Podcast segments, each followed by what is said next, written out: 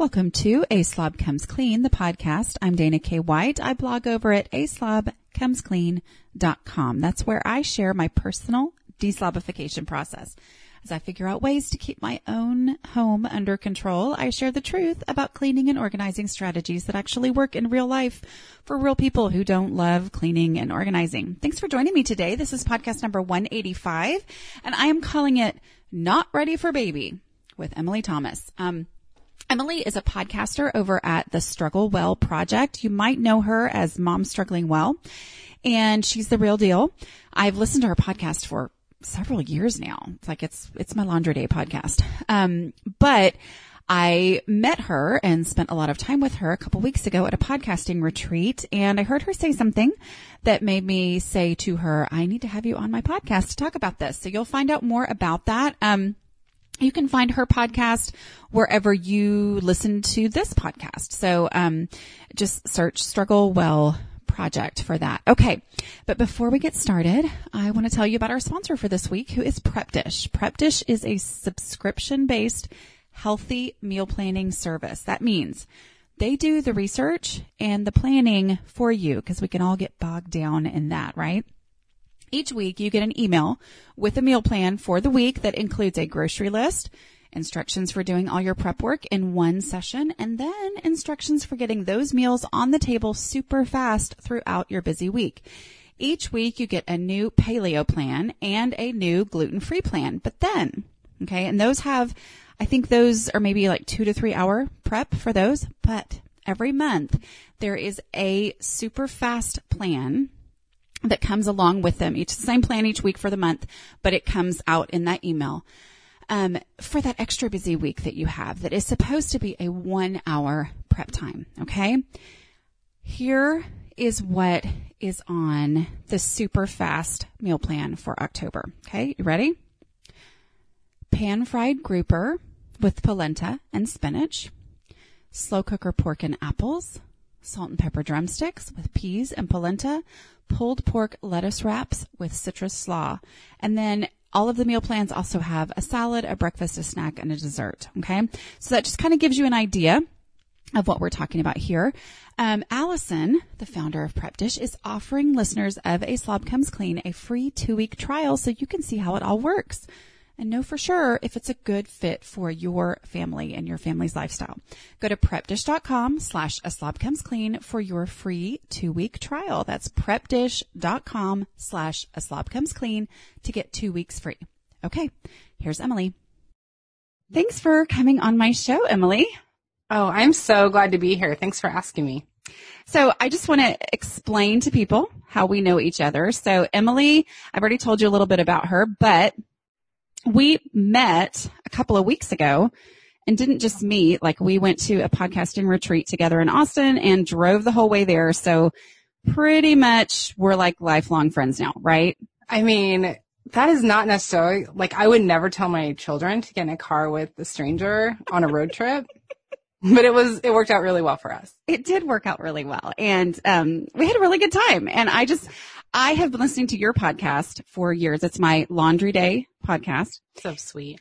Yeah, and um, it's really good. And you're the same in real life as you are on your podcast. I love hearing that. Thank you. I mean, I think I am, but you know. Well, I, I think that that is um, important, and I feel like for me, I'm not sure. Like, I think I am the same in real life, but then sometimes I think people who would meet me in real life would be like so disappointed. They're like, oh, I thought she was going to be funny and I can't think of anything funny to say. Where's her pink bandana? This is right. so disappointing. Exactly. She doesn't wear that on a normal day. Yeah. Mm-hmm. Um, so the reason that I wanted to have you come on is not because you struggle with clutter, because we talked a lot about that, and that is not a personal struggle for you. Mm-hmm. Um, but you,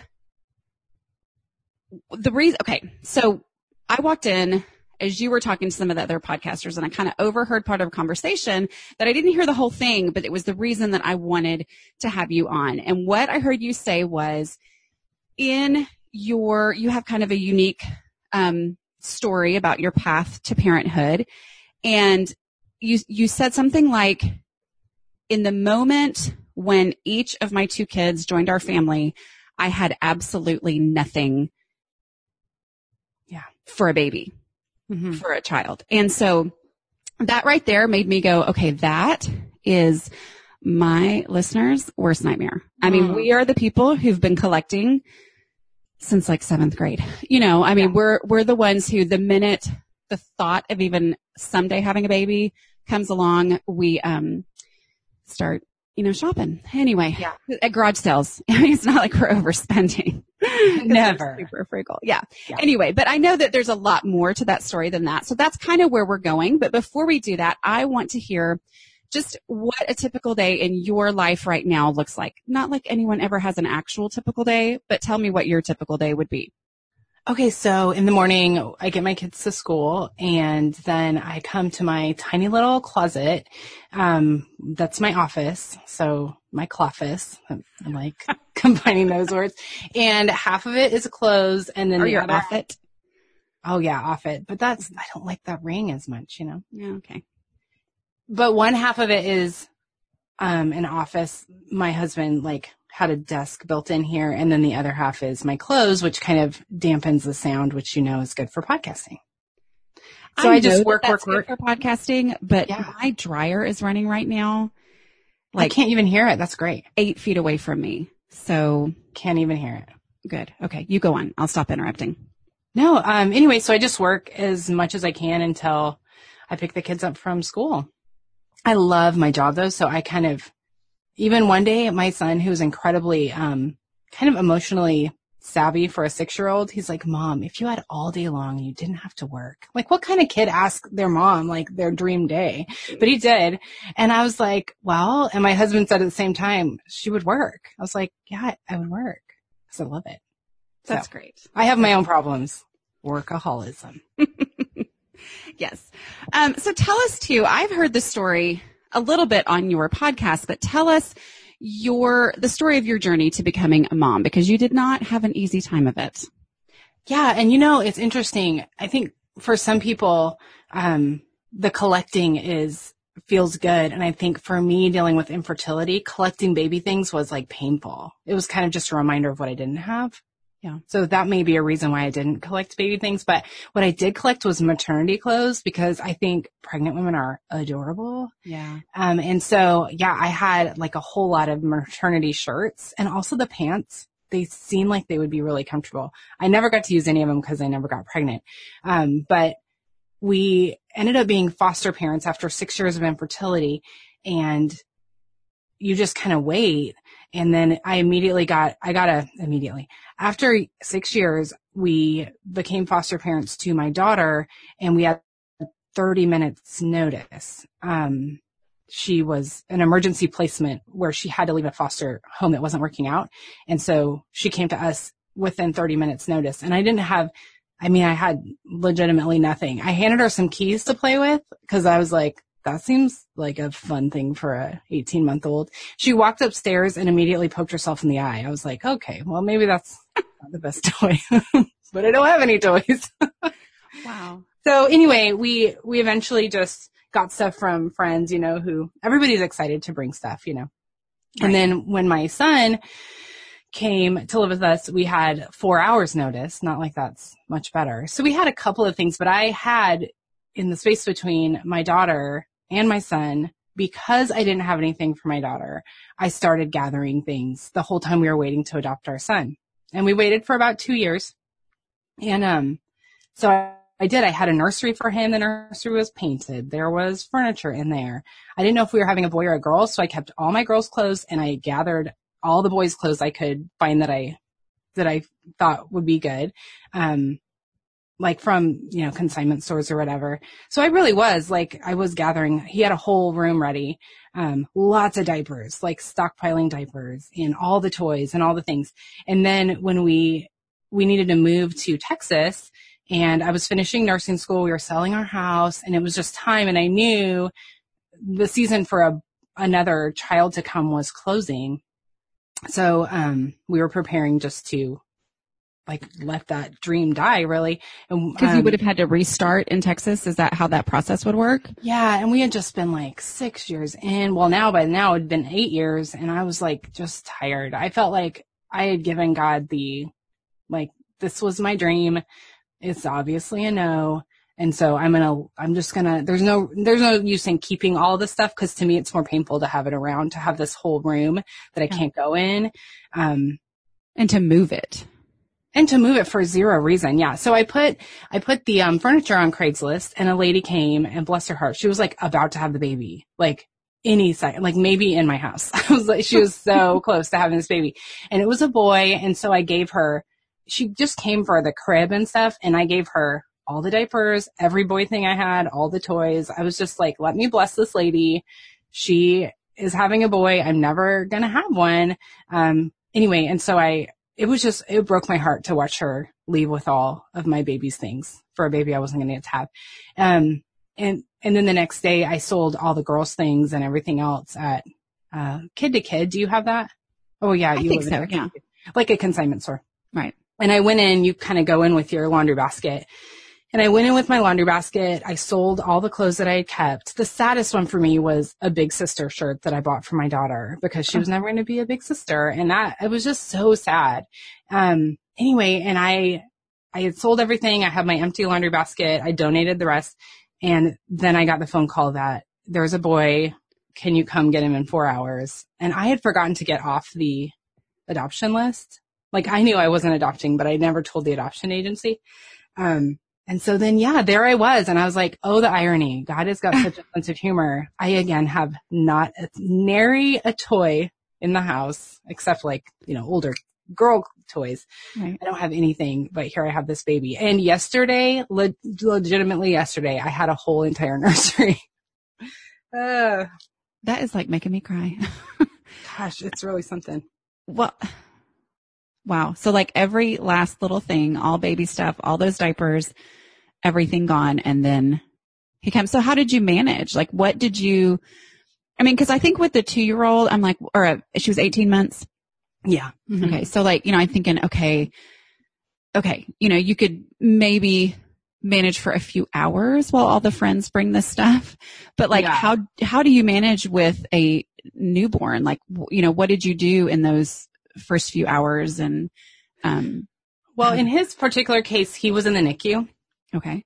So I had, um, I probably had about five days of him being in the NICU to like sort stuff up, but also our, I mean, our house was on the market and I was in nursing school like right before the big board exams. And so it's not like I had like a lot of time to go to Babies R Us or whatever. Right. Um, so it was just kind of in the cracks of the day. People know, and they would just leave a bunch of stuff on the on the doorstep. Um, and and honestly, I loved, I personally loved the hand me down stuff.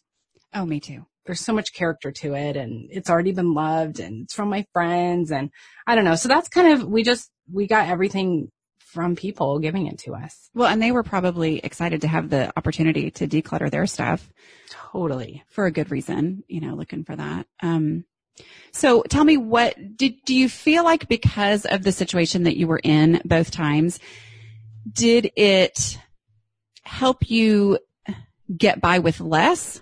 I mean, you know, did you kind of narrow down to the essentials because you were starting from nothing? Yeah, I think I didn't. Yeah, I think that I was fine with less. And also, you're kind of in the thick of it. I wasn't planning for a baby, so I didn't. Like, I remember keeping on thinking, I want to get one of those diaper genie things. And I just never got around to it. Like, there were so many things I just never got around to because he was already here and, you know, oh, he wants to be fed. And I haven't slept in a really long time. it was hard. He was my first infant, too, because she was 18 months. Oh my gosh. I'm not a baby person, Dana. Rock your world for sure. Yeah. For sure. So would you say that the vast majority were gifts and hand-me-downs or did, did you actually go out? I mean, I know you said you were thinking about getting a diaper genie, but, um, you know, what were some of the things that you're like, no, this is actually a need that I have that is worth me taking the time to go out and spend money? Well, I had to get a little sister shirt, which by the, I mean, a big sister shirt, which by the way, that store made me buy it back. Oh my word. I hadn't even left the store and I Did told them the story. story? Yes. And they're like, okay, that'll be 250. I was like, you have no heart.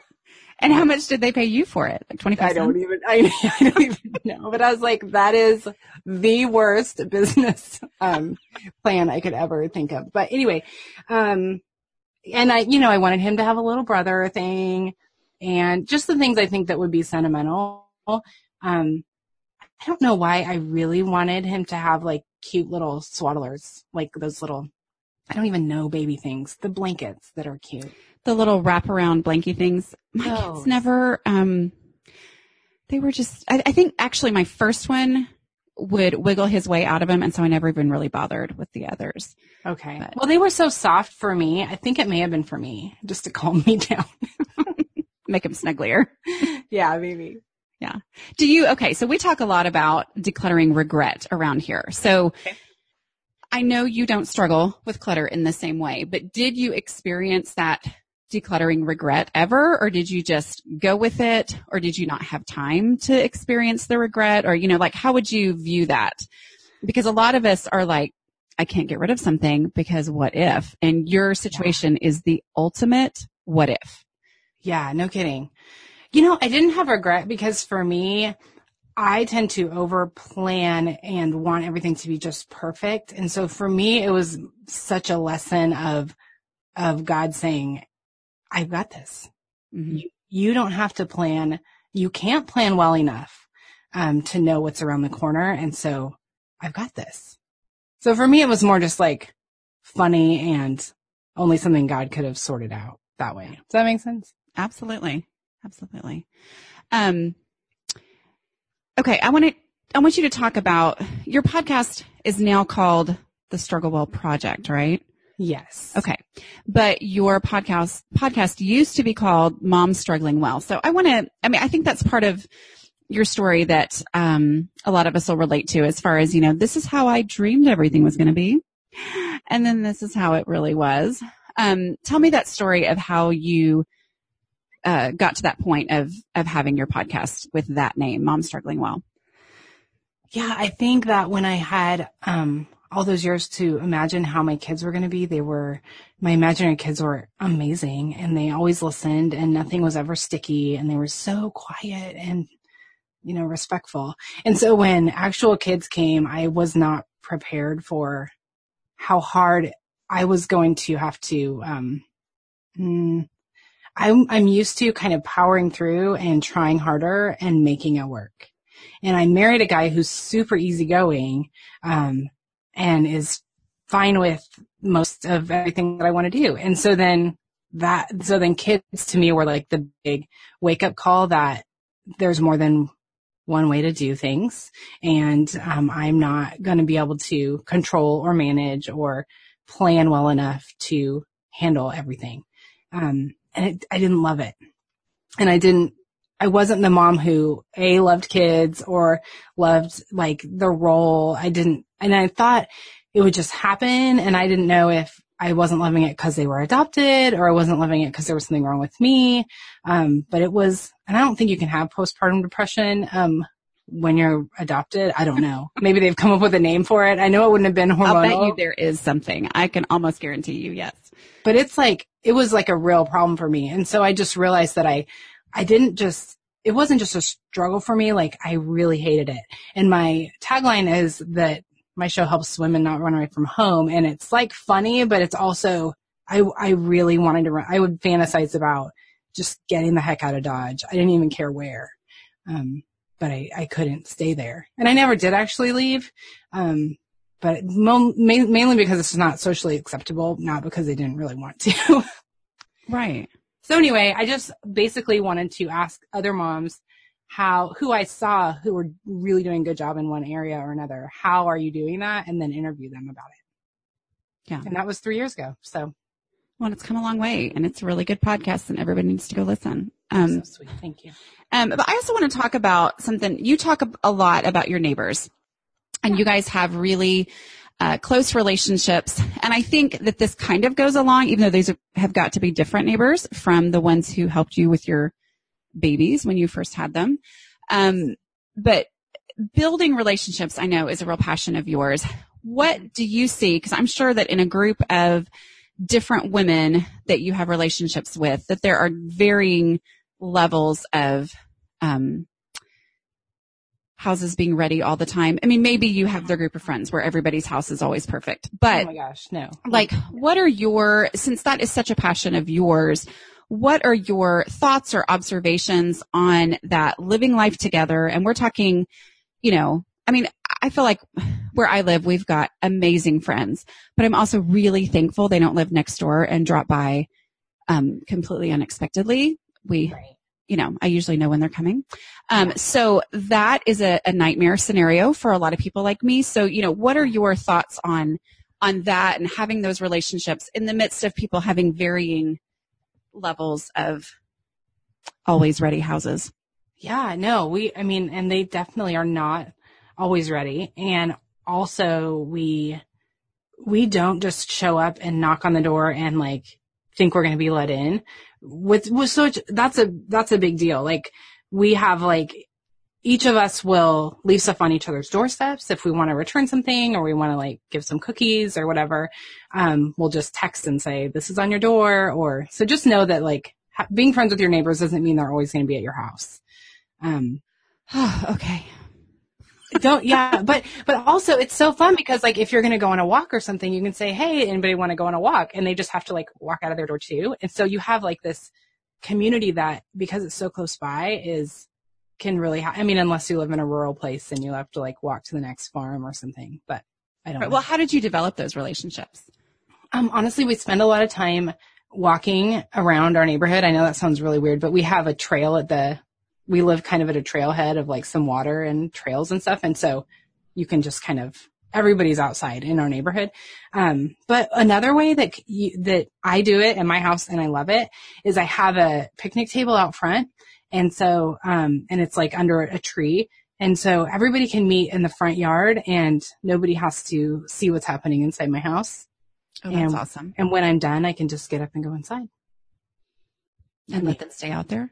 Yeah, I mean, if they want to, I don't care. I won't, you know, call the cops for trespassing, but you can't come in my house. if so, that's just a way to do it. Or we, um, I like to do, this is how like, it sounds really fancy. Like we have these fancy parties and some of them do have some planning involved just for fun, but we also do parties where you just bring whatever's in your fridge and the only rule is you can't go to the grocery store. So it really lowers the bar. Um, and everybody brings like peanut butter and baby carrots and you don't know what's going to happen. And so that's really kind of fun and you don't, you don't have to put a lot of pressure on yourself because it's going to be weird, but that's what, that's what's fun about it. Well, and who started that? I think I did. I think me and some friends did it in like when we were first married in Arizona. It's just, I mean, you're going to have dinner anyway and you're going to be eating weird stuff and they're going to be eating weird stuff. If everybody's honest, it's going to be weird sometimes. We might as well do it in the same house. which is also a way for, you know, to me, it's one of those impromptu things that you do because I actually cleaned my house today. It really looks good. I wish I would have scheduled a party. Why not go hmm. ahead and schedule a party right now? You know, just call a few people and say, come on over.